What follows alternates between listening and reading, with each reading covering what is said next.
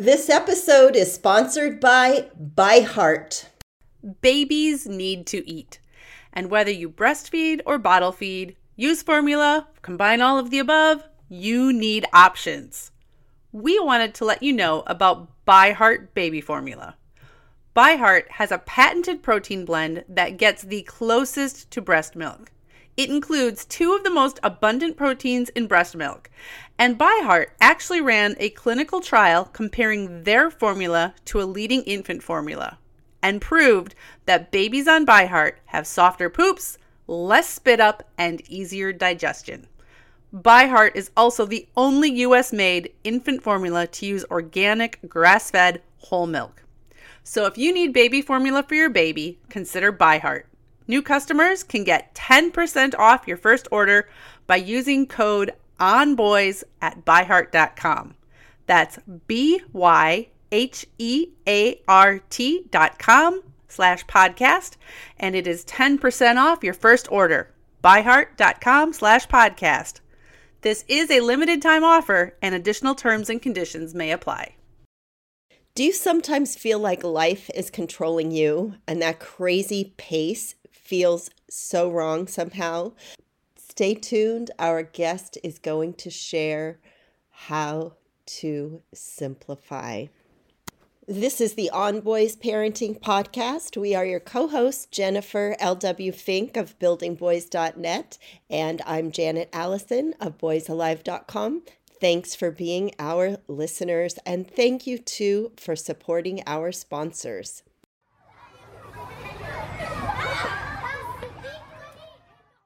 Do you sometimes feel like a life is controlling you and that crazy pace of life just feels so wrong somehow?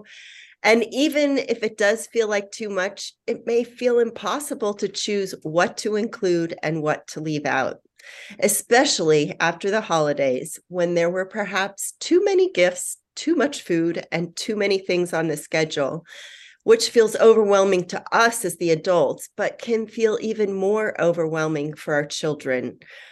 And that makes parenting not quite as fun as we'd like it to be. Our guest today has been on the forefront of the less is more approach to parenting and life. He is the author of many books, but is perhaps most well known for Simplicity Parenting, using the extraordinary power of less to raise calmer, happier, and more secure kids. He is an author, family counselor, consultant to schools around social issues, and is a husband and father to two daughters. Welcome, Kim John Payne. Oh, it's lovely to speak with you both. It's it's very nice to be. I've been looking forward to speaking with you. So great to have you here. I'm wondering, let's just start at the very beginning. What were the warning signs to you that something needed to change? And we're talking 20 years ago, at least. What year did Simplicity Parenting come out? Uh, the first edition, uh, it's been through, I think, 20 reprints now, but yeah, it's incredible. It, yeah, yeah, yeah. And it's um, in actually along those lines, I think it's it's now 37 different languages. So this is a this was in 2009. A second edition came out at 10, 10th anniversary edition in 2019. Okay. Yeah, the book itself, along with the other books about about this, as you were saying, Janet, too much, too soon, you know just just the power of less the reason i'm thrilled that it's been uh, so widely read but also in so many different languages is that it is a, a universal issue it mm. does cross across cultural bounds it is everywhere so mm-hmm. yeah that's the the journey of this book has been um, unexpected in one way because to, to answer your initial question this started coming up for me way way back when i was just a you know just an undergrad actually studying psychology and i'm i'm okay now i always add that i'm fine. Recovery almost.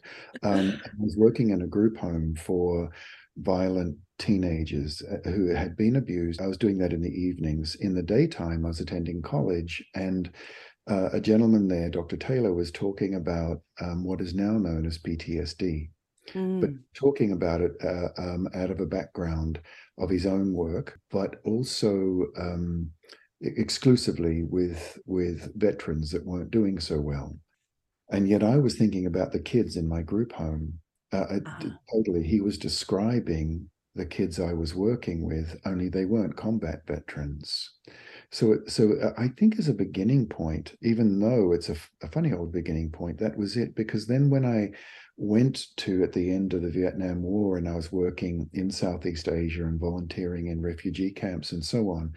There I saw it again nervous, jumpy, hypervigilant, overstretched um, uh, kids uh, who looked just like the kids in my group home. And I thought, okay, all right. And I started sort of putting, putting those pieces together.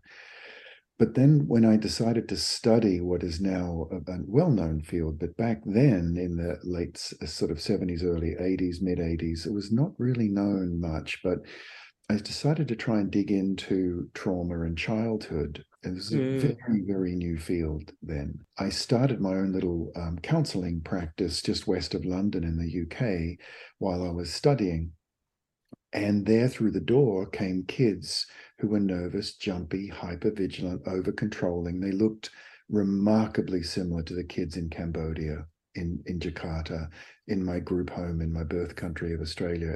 And so I started to think of it as the undeclared war on childhood, really. Mm. to think these kids have been living in a war zone, uh, but but where is it?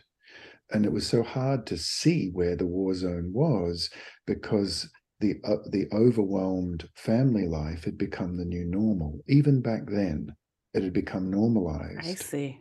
That was that was the the the sort of the trail, the trailhead and the trail, which then you know through years and years of counseling practice, school counseling, educating, it became more and more obvious that um, children, and particularly boys, I've got to add, were living in a child hostile environment that had become so ubiquitous that we'd stopped noticing it. Their yeah. nervous systems were out of whack. Their sympathetic, parasympathetic nervous systems were out of whack. Um, they, they were in a state of largely many of the kids of amygdala hijack, where um, the famous fight, flight, freeze, or I would add to that flock, because I've worked with get, ah. with boys in particularly boys in gangs. I would add to that the amygdala response is also that of flocking and of clicking, cliques, but particularly over controlling. I'd see boys, kids, but boys in particular, really trying to over control their environment because their nervous systems were saying, Your environment is out of control. It's overwhelming you. The problem was we had normalized the overwhelm. And so I started noticing this more and more and more, particularly in relationship to something actually very simple, Janet. I, started uh, with colleagues figuring that that the, the overwhelm was coming cumulatively. It wasn't coming mm-hmm. with combat veterans uh, in very significant life threatening events. What was building up was a cumulative stress toxicity within the amygdala and the, the, the memory of the reptilian fight or flight brain that was causing kids, and I've got to say, boys in particular, was causing them to react almost like their life depended on it, only they were just being asked to put their coats on. Mm-hmm. And yet their their fight they would fight back so hard against some very um, and the puzzle for parents and educators was very intense. For me the answer to it was not complicated. It, it was to simplify it was to balance and dial back their lives so we started doing that and I can't tell you how many parents over the years and educators, uh, and particularly parents, would say, I feel like I've got my boy back since mm. we started dialing back, simplifying and balancing their life, I, I knew they could be good. I knew this could this could work out. I knew that not everything had to be so hard, that, that there was such a lot of pushback. For some some temperaments, push back other kids who are more introverted fall back and become stubborn and just will not do to do. I'm laughing because I know that resonates with a lot of parents. They go, "Oh yes, that one is mine." Well, one of the things boys do, and I've I, I've really noticed an uptick in this, is that they'll ignore. They will simply not not register what it is they've been directed to do, just block it out. That's that's that's more that's a response. That's more the freeze response. Mm-hmm. freeze. That's more uh, a freeze response. I'm just not going to respond. But the um, what we did in simplifying these kids environment maybe we can dig into that a little more as our conversation goes on. But something really interesting happened. Many parents noticed that their kids were just returning back to their quirky little selves like all kids have got their quirks It- Mhm. it makes them so lovable and um, infuriating actually At the same time. Right? Mhm. But, um, and but what we started noticing is that the, the nature of that quirk, when too much, too soon, too sexy, too young, when the overwhelm started happening, that quirk became inflamed and would become problematic and even a disorder. So a disorder is an inflamed quirk. Mm. But then, see, there's an answer to, uh, well, I'll give an example and then perhaps the answers to this. But, but you know, if a child's just a busy child, just a, a motoric boy, he he moves a lot. He he's he's always wanting to do, construct.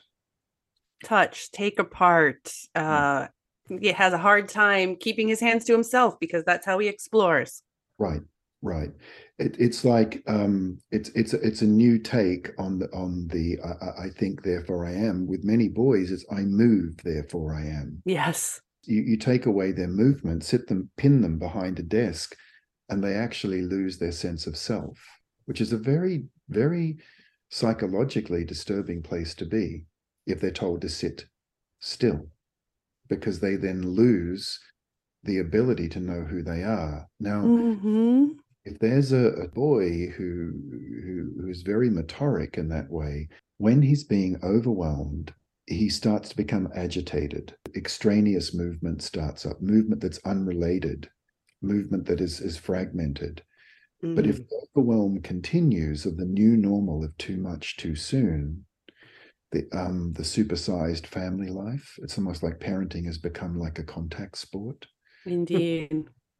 if that continues, then you end up with ADHD. I'm not denying that there are there's neurodiversity. I'm not denying that there isn't a thing such as as as hyperactivity, which has become uh, intrusive and, and very problematic. But what I am saying is it doesn't have to be that way. And I, and again, I don't mean to point a finger at a parent and say you did that. In fact, quite the opposite. I'm saying that if we normalize, if we denormalize stress, if we denormalize the the way too busy family life, what happens is that child slides back along a spectrum and just becomes quirky again. You Hmm. get you get your quirky little character back again, where there's a lot of movement, but the movement is is not so problematic. But here's the thing, Jennifer, and as you mentioned this before, is that one of the things we noticed is um, that many parents would say, "Look, can I continue to simplify my kid's life? This is amazing. This is uh, um, many kid, many parents had, had now, you know, lowered dosages or left behind. You know, we're not using, you know, methylphenidates or you know, um, uh, Adderall, Ritalin, and the likes. And they'd say, "Can we keep doing this?" And I said, "Well, of course." And the thing that was very interesting is that the gift of the child started emerging. So that the quirk, a calmed quirk, is a gift. An agitated, fevered quirk is a disorder. We can take a lot of this back into our own hands. Does it mean that children aren't born into the world with certain tendencies? No, they are. The same is true for kids who like things organized, that's their quirk but you put them under a lot of stress and they become very agitated if something changes put them under more stress and then you have a child with obsessive compulsive disorder this is true for adults too. I mean, as you're talking, I'm thinking about myself, right? And I may not be the, I'm certainly not an unbiased observer of myself, Mhm. But, uh, you know, one of my quirks, perhaps, I'm a very thoughtful person. I think about things, I feel things deeply. That can be a very beautiful thing.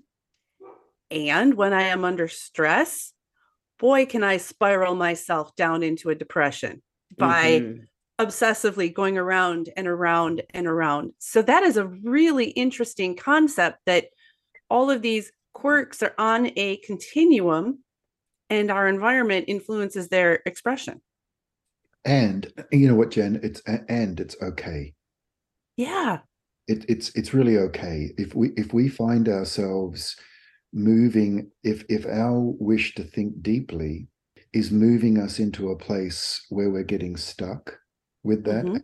moving forward it's really okay but what's what's important is to know that at that point we need to dial it all back at that point we need to if we can do the things we love to do if we can do the things that decompress us if we can do the things that that give us uh just that little bit more of a feeling of spaciousness what happens um, and in my counseling practice which i still have you know to this day so it's very current um, you see parents and kids move back into the quirk and then into the genius of the deep thinker Yeah. because depthfulness. If you think about what jen just to your comment depth also leads us into deeper thoughts layering down finding empathy finding those experiences. But depth deep it, it also relates to deep depression. Yeah. and so the depthfulness that's a good example actually. I'm glad you raise it. It's um it's a good example of there's a tendency. And what makes this helpful is that when it starts to become intrusive and starts to become the, the, the difficult sides of it start to then capture us we can be to some extent to a good extent actually in, in control of it. And simplifying balancing having having more a balance between uh, like like one mother actually years and years ago put up a calendar on her wall and she would she would put C days and S days. C days were calming days, S days were stimulating days. Mm. And she uh, had a husband who was really into razzing the kids up. She had three boys and really razzing them up and doing all kinds of exciting things. But then she had to put them to bed. hmm So what she did is that she just said, look, if we've got a very stimulating day, an S day for stimulating, the next day has to be a C day. If we lean too much into stimulation, the next day has to be C. Um, ideally, we want a C stroke S day. We want to we want a balance in the day. But if one day is, if we spend two or three days very calm and quiet, then yeah, off you go to a big baseball game. Yay, do it, do it. You know, hmm would take his kids to monster truck car rallies. So go yes. Right? Go for it. But, but already plan a few calming days. Uh, like do it on a Friday, so you've got Saturday and Sunday calm before the boys go back to school, so that they'll be that so they'll do okay. Mhm. Uh, that was a really interesting sort of practical example of how she went about this, keeping the kids in their center zone, because every child is born with, you know, you, we look at them when they're in our arms in those first hours, thinking, "Oh my goodness, I wonder what you've come to do, little man." Yes. What have Mhm. you come to do? And the more we can keep this in whack, in balance, um, the more we can do that, the more we give them the ground to do what they've come to do in this life. No more, no less than that. It's a, it's Mhm. it's a, it's a beautiful thing we can do for our kids. Mhm.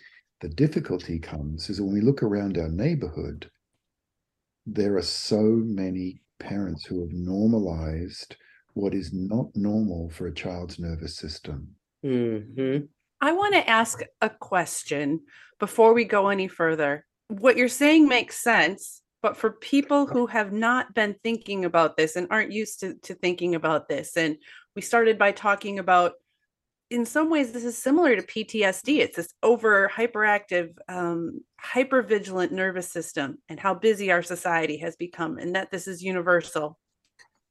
Help me out here because I'm thinking about a generation ago in my family, my dad was born in the 1930s and lived on a farm. And like so many people around here, then, I mean, we're talking, it's basically subsistence farming. You live on what you raise, 10 children, certainly no screens. I mean, they remember going to a neighbor's house to watch fights on the TV when TVs came out. So, a much different pace of life, much more exposure to nature. But certainly that type of life had its stress. So, how is what's happening now different and why is it affecting children more than those stresses where frankly there were families dealing with, you know, do we have enough food? Can we provide for everybody? The large and startling difference between that kind of stress and what we've got now is that the, the nature of the stress now is unrelenting. The nature of the stress now is um, in in your father's day and, and in my father's day. My father was born in the 30s as well. Went through the depression, you know, the economic fought in wars. You know, it, my grandfather fought in both First and Second World Wars. It was not easy. Right. The stress would peak and trough.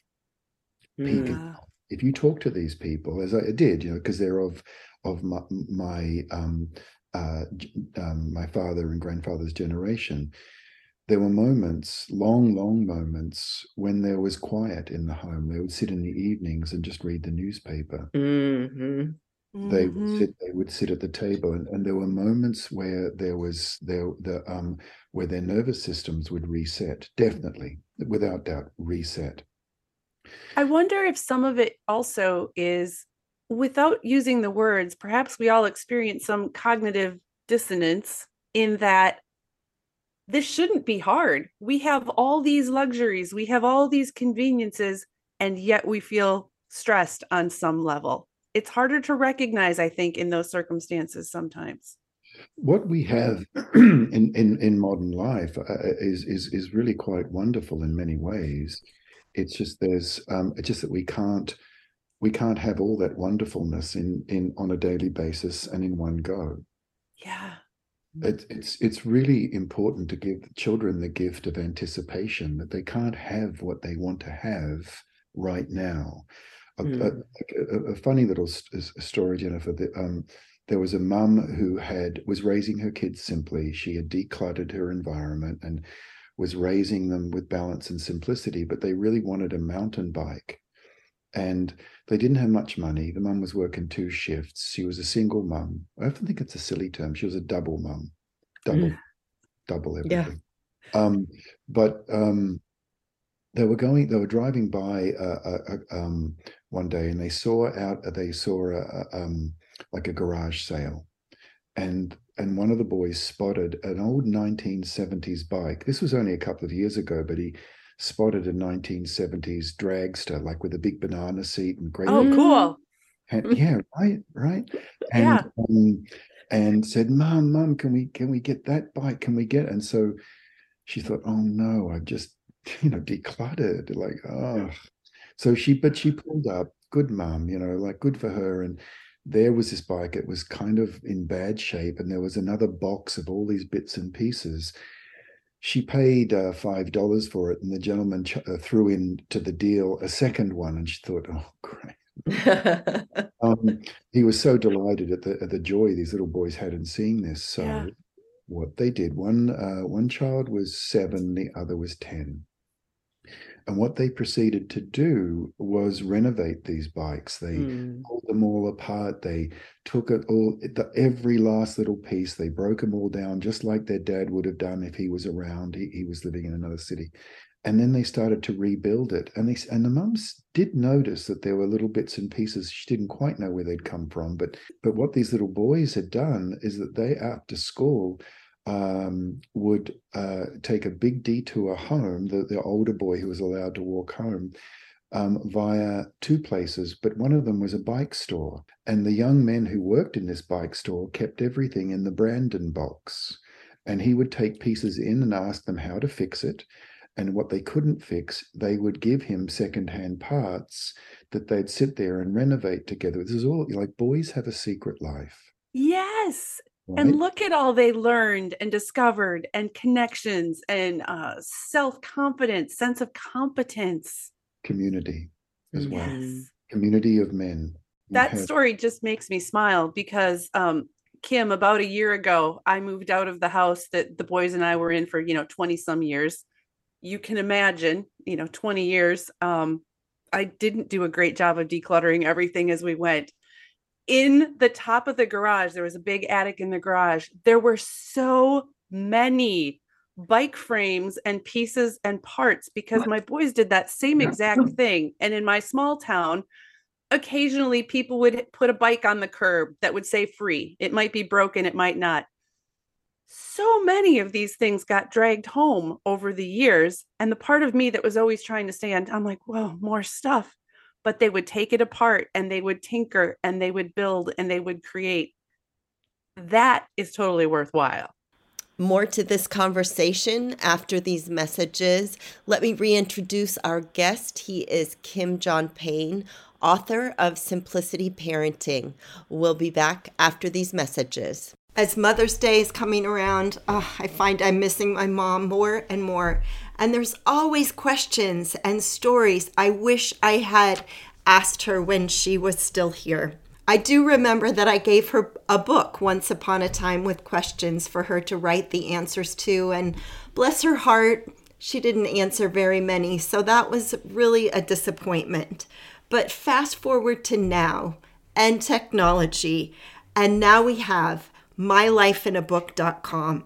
It takes all those questions and stories and it puts it in a format that is sent to your person, whoever you designate, on a regular basis so that the prompts come, they're easily answered either written or voice to text and they're captured by mylifeinabook.com these family stories this legacy that you want to leave for your children and your grandchildren mylifeinabook.com create an unforgettable gift for your mom your dad your children this mother's day Use our coupon code on boys for 10% off. Go to mylifeinabook.com and use On Boys for 10% off.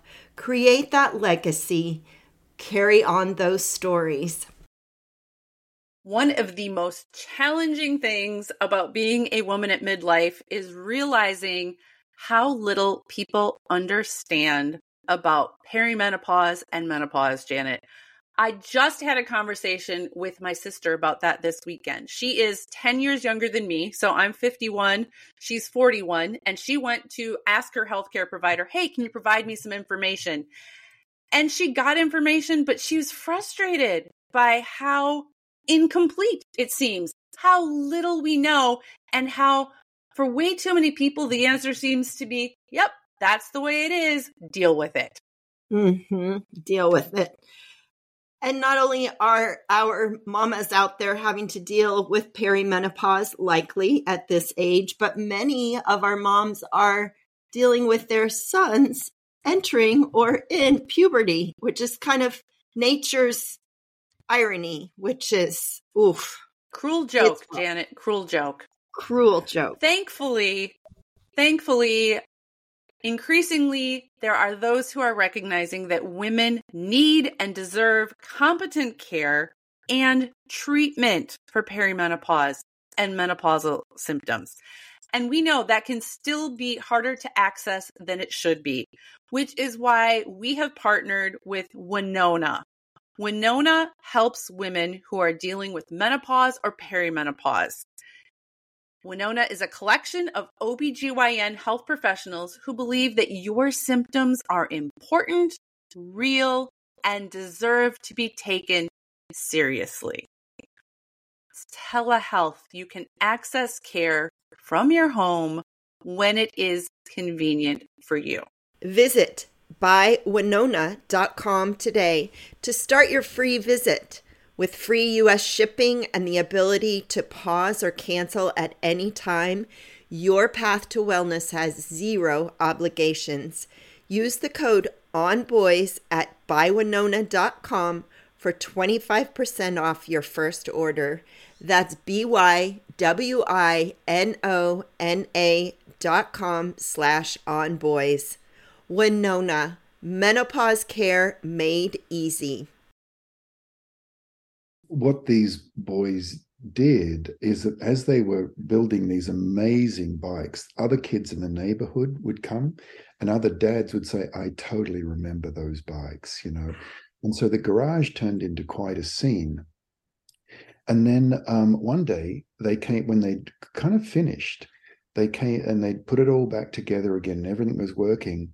The bike uh, was gone and it came back uh, a couple of days later and the mum sort of noted it, but you know, she had a busy life. She was working double shifts. Right. And, and it came back with these amazing uh, paint job on it with flames up the side. The seat had been reupholstered. It just looked incredible. But because apparently this little boy and, and his very little brother had discovered a motorcycle uh, Harley um, chop shop. It's called like a, a Harley um, guys with big beards, multiple tattoos and they had discovered this shop, they just walked right up to them and said, Could you paint our bike like your motorcycles? And these Harley riders were so thrilled at this that they made them a deal that, yeah, we'll do that for you. We'll even upholster the seat for you, but we get the first ride. Oh my goodness. People had seen this, these Harley riders with the, the you know, you know how they like look sometimes like pirates. Mhm. Not all Harley riders, but you know, and and they were taking in terms of riding round and round the parking lot out front of the Harley dealership. Love it. And these little boys, and the mum, the end of this story is the mum said to me, you know, the only there's only a slight problem is that is that my boys love this bicycle so much that at night we always have to wash off the tires. And I said, really, really wash off the tires? She said, oh yeah, because they bring it, they bring it to bed with them, and they they and they go to sleep holding it. They go to sleep just reaching out with their hands over the over the bike. Now, you see, she could have probably gone into a credit card debt and bought them a, a, a mountain bike. But Jen, just the things that you just the things that you named, they got they got a sense of competency. They got a they got a sense of planning. They made connections in the community. I've got to think all those things are going to be a small building block to their future lives as young men. And I really admired this mother because she was supporting them doing this. It gave them that sense of anticipation that they couldn't get everything they want now, which is almost un American, you know, because we order it through Amazon Yeah, right? and it arrives within like a worryingly short period of time. And what this mum had done is she'd given the kids the gift of anticipation and the gift of competency. You know, when I said that to her, she really did tear up. She just said, Well, our lives aren't easy. You know, our lives seriously are not easy, but this is the way we've learned to live. And I just thought, bravo for her. I was sort of slow clapping from the mountains of Massachusetts as as as she told me that story. You know, the other part is that kids, like all of us, sometimes we have a a want, a desire, and some are fleeting and some are persistent. And you don't necessarily know the difference until you've lived with it for a while. How many parents your kid has wanted a fill it in, a specific toy, a specific pet, a game, fill it in. You get that for them and then next week they're tired of it. They're not that into it anyway sometimes when you don't meet those needs and wants right away, some will fade away. These kids wanted a bike and they found a way to make it happen. That is super powerful. What you're putting your finger on there is, I think we're we're living in a time where we need to reestablish process, where we need to reestablish that things happen, the seasons happen in a certain order, that there is a process. The things that we have around us have a certain there, there is a process to achieving them for saving up for them for building them for and that there is there really is a, need because we're living in a time of obviously of rampant consumerism um, of very high elevated expectations because so many boys are gaming video gaming now they have a high level of dopamine of reward um, and the and and sort of leveling up and there's this pleasure and reward very quick pleasure and reward cycle. Yes. And the dopamine centers, uh, it's it's very similar to the to the release to the centers of the brain that are activated when cocaine is used. Very, very, very similar. So to reintroduce slow process like this, it's a little bit difficult, particularly if your son is gaming. Gaming is tremendously difficult for, for a parent. We're setting ourselves up for a whole bunch of difficulties when we allow our kids, to, you know, a, a, sort of unfettered use of, of video gaming, because it is designed to be addictive. This is not an accident. Absolutely, from the from the building blocks up, you know, from the whole of the design of that app of that game, it is designed to be both uh, inculcate OCD, obsessiveness, and addiction and there's been many many that's well documented that's not some conspiracy theory that is that is well well well known. So when we normalize gaming and for girls it's more what i call antisocial networking. And i'm not anti screens i taught information technology it and computer science in high school for years. I'm not i'm not anti screen but i'm passionately pro connection what I value is boys having connection to nature. They they just need connection to nature. That's one connection. Then a connection in from that is a connection to to friends, not friending, friends, mm-hmm. play. Because boys, particularly, um, girls too, but boys have very specific ways of learning to be socially and emotionally uh, adaptable through their play. We take mm-hmm. we take real live problem solving, like human to human problem solving, which is which is just another way of talking about play and games, away from boys, and we deny them much of their opportunity to grow into empathetic, socially smart men. The third connection uh, as we sort of in concentric circles get, get closer to the core of it, is connection to family. Again, I'm not anti screen, but the average American kid between the age of 12 and 18 is subjected now, is exposed to nine and a quarter of hour, nine and a quarter hours of screens per day. That is the national average now, nine and a quarter hours mm. per day. So that that was um, just recent in 2000, in 2011, the Kaiser Family Foundation study, the first one found it was seven and a half. Uh, that Common Sense Media found it had risen to eight and a half, and now Kaiser did a follow-up study very recently, and they found it's now nine and a quarter. Now, nine and a quarter hours a day, if a child is spending even half that, those hours, you know, exposed to screens um, at school and at home, then that's that's hours they're not spending in nature it's hours they're not spending playing with kids other kids and learning it's hours they're not spending with family uh, um, and it's also hours and this is the core of it um, again not anti-screen but i'm passionately pro a child connecting to their own true north mm-hmm. to their own, mm-hmm. like their own way of doing things and not the toxic um, magnetic north of youth culture for mm. boys so that when they go off to college with their cardboard box in their hand and their backpack on and and you're sitting there and off they're going into the dorms and we all know what happens in the first year of dorms at college you know mm. it's like when they're going off to college or when they're going off to their trade or going off traveling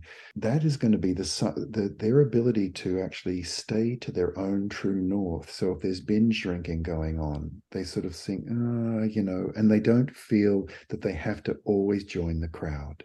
If there's drug use going on they don't have to feel they need to join the crowd. If they whatever it is if we've built in simplicity and balance to a young boy's life and slowly, slowly valued time in nature, time with friends, time with family. What that morphs into, because those things are a little bit um, external, but what they morph into is an inner loci. It's almost like that turns itself inside out. And as young men, they're much stronger, much more defined in who they are because I'm I'm a kind of an old guy now. I'm over six. I just turned sixty, and it's like I've so I've, I've actually accompanied young men through their their their lives from when I was a school counselor, and I saw them born. You know, I knew them in the first week of their lives. Yeah, and I'm still in touch with them after all these years. It's very kind of them to still write, and they know me. They write actually cards. They actually write with their you know, like actual a, hands, hands. Pens. Do you remember pens and stamps? I'm holding mine up, listeners. There you are. Look at that. Look at that, And I see them as being self-directed. And the really interesting thing, um, and this may seem like somewhat unrelated, but um, the trade department, trade and industry department, tell us uh, that um, by 20, actually recently, but by 2030, over 65% of all employment will be self employed, part time, project based. When people talk to me about, oh, Kim, all this simplicity, all this, you know, low screen, because I talk about having low screen or curated screen environments, time for kids to decompress, not overschedule them, get good rhythms in your life, you know predictability and they say well that's all lovely but that was the 1930s that's not mm-hmm. now like oh that's lovely. And i say you know what? It's not of the past. Because if you think about what a young man is going to need to do in his future anyone who's been self-employed knows it takes grit it takes determination janet takes- and i are both looking at each other going uh, amen amen doesn't it? It really, it's so true. Mm-hmm. And it no one gets you up in the morning. You it's self-creative, self-innovative, and passively sitting at a screen for hours and hours and hours is fairly low in terms of of of, of giving that to a young man, to a mm. boy. Mm-hmm. Having everything done for them and, and being like petty princes is not going to give that to them. Being overwhelmed by being stuck in too many sports, just overwhelmed. Mm. They don't get enough time to be bored. I, I often talk about the gift of boredom for mm-hmm. boys. so they can learn to be self-creative, so they're not always being edutained. So that when they get bored, we don't put an iPad in their hand. They have to find their own way out of boredom. All that builds the emotional pathways, literally myelinates, physically myelinates. It's not just a philosophy it's a hard I've been a student of kids' brain development now for 30 years, and it physically, neurophysically, um, myelinates the pathways that lead to independent learning, grit, determination, self creativity. Now, that is the future. What I'm talking about, about simplicity and balance, is not some anachronistic wish to go back into the past. It's actually the future uh, that we give our kids a flying start into the future because that is what that's what the, the world they're going into will require not might apparently that if the data is true and i've no reason to miss to disbelieve it that is the world they're going into and so we we don't need to worry about because we give our children a childhood we're not disadvantaging them because mm-hmm. we're keeping up um, with the with the neighborhood folk because we're not doing ballet on Monday, soccer on Tuesday, then music, uh, piano lessons on Thursday, and then soccer again on Friday and psychotherapy on Saturday to cope with it all. We're not we're, mm. we're because we're not doing that doesn't mean we're disadvantaging our children. It's a little bit like a marathon metaphor. It's a slow start, but an exceedingly strong finish. Mm-hmm. Mm-hmm. Mm-hmm.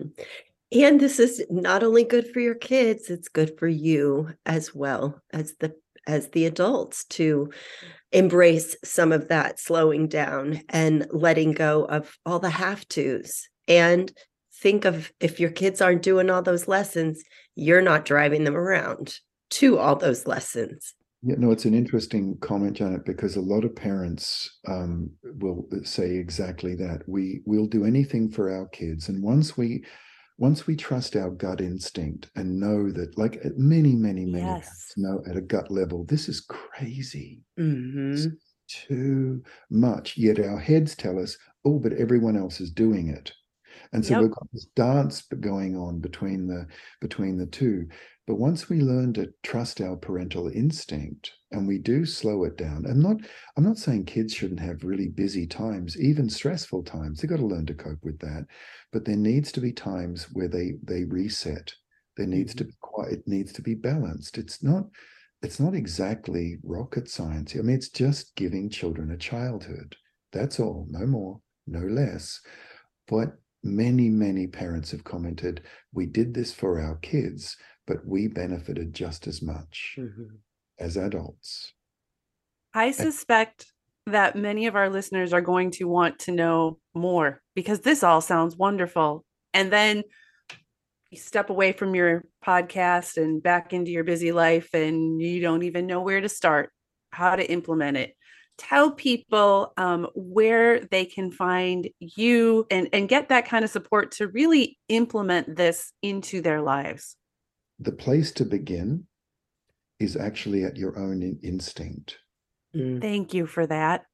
You know, it's it's to just sit for a minute and just just instinctually trust that this is like I know everyone else is doing this, but can I trust my gut intelligence and say, I've got to slow this down a little bit. I've got to have one season for my kids on sports and one season off.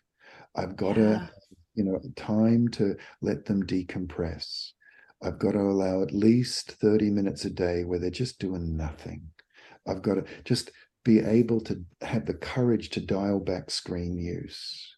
The more practical aspects of your question were just at Simplicity Parenting on, on you know on on on the web uh, at Simplicity Parenting. Like you guys, I have a podcast called Simplicity Parenting.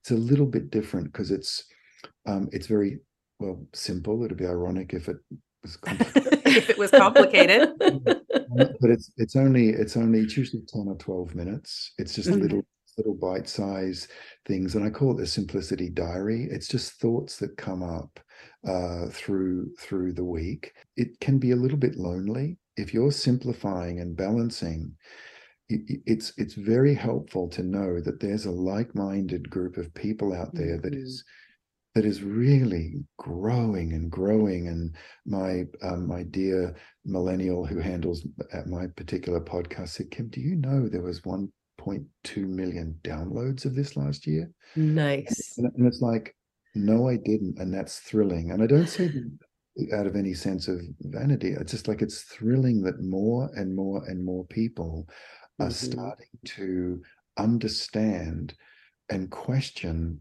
this this new normal of what is not even vaguely helpful um, for our children's development, social, emotional, and neurological development.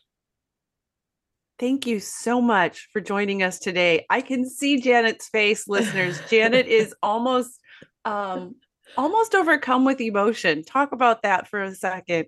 It's all just so true and i've i'm also a family coach i have talked with parents about this for years and years and uh, jen knows and our listener knows listeners know that i'm a new grandma i'm a new oma and so to watch this next generation growing into this more simple way of being my daughter is a Waldorf student. She's totally embraced, you know, simplicity in uh, the number of toys and the time in nature. And I just know that it works. It's survival, it's rejuvenating.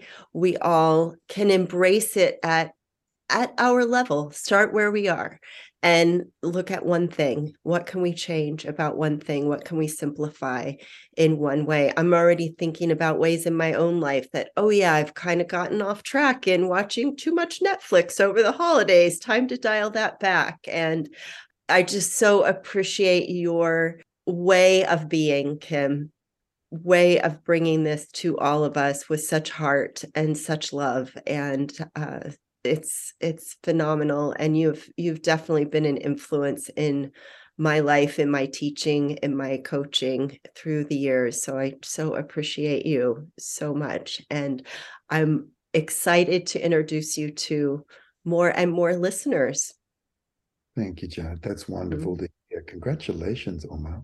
Mm, thank you. It's great. So simplicityparenting.com and i know i i signed up for your email i'm already getting great information in my inbox so thank you for being so organized about that and bringing it in such a way that it's digestible and we can can take it up Thank you. I hope this has been an inspirational episode for you. If you found value, please share it with a friend. And as always, thank you for supporting our sponsors. This is the On Boys Parenting Podcast. We are your co hosts, Jennifer L.W. Fink of buildingboys.net and Janet Allison of boysalive.com.